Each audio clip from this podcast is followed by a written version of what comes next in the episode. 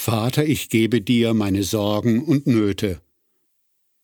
Alle großen und kleinen Geschöpfe.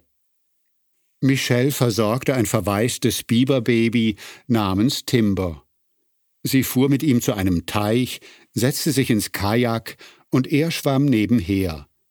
Er kam immer zu ihrem Kajak zurück, um zu kuscheln und für einen Nasenkuss.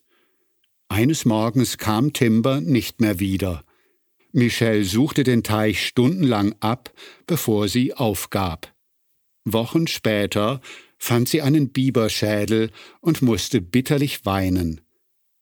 Mir tat es leid für Michelle und Timber.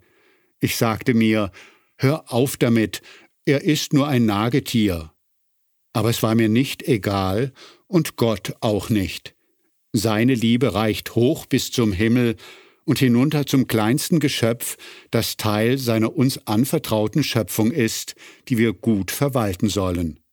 1. Mose 1, Vers 28. Er sorgt für Menschen und Tiere gleichermaßen, und er ernährt die wilden Tiere und die jungen Raben. Psalm 36, Verse 6 und 7 und Psalm 147, Vers 9. Eines Tages fuhr Michel mit dem Kajak auf dem Teich eines Nachbarn, und die Überraschung war groß. Timber war da. Er hatte eine Biberfamilie gefunden. Er tauchte neben dem Kajak von Michelle auf und sie lächelte. Du siehst gut aus. Du hast eine wunderschöne Familie. Er gurrte, wedelte mit dem Schwanz und schwamm zu seiner neuen Mutter. Ich liebe Happy Ends, vor allem mein eigenes. Jesus hat versprochen, dass er uns alles geben wird, was wir brauchen, so wie sein Vater die Vögel füttert. Matthäus 6, Verse 25 und 26.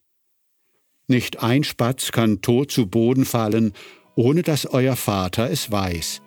Deshalb habt keine Angst, ihr seid Gott kostbarer als ein ganzer Schwarm Spatzen. Matthäus 10, Verse 29 und 31.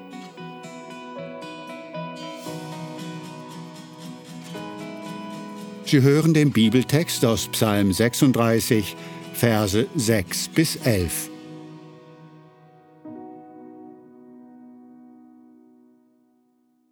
Herr, deine Gnade ist so weit wie der Himmel, und deine Treue reicht so weit wie die Wolken ziehen.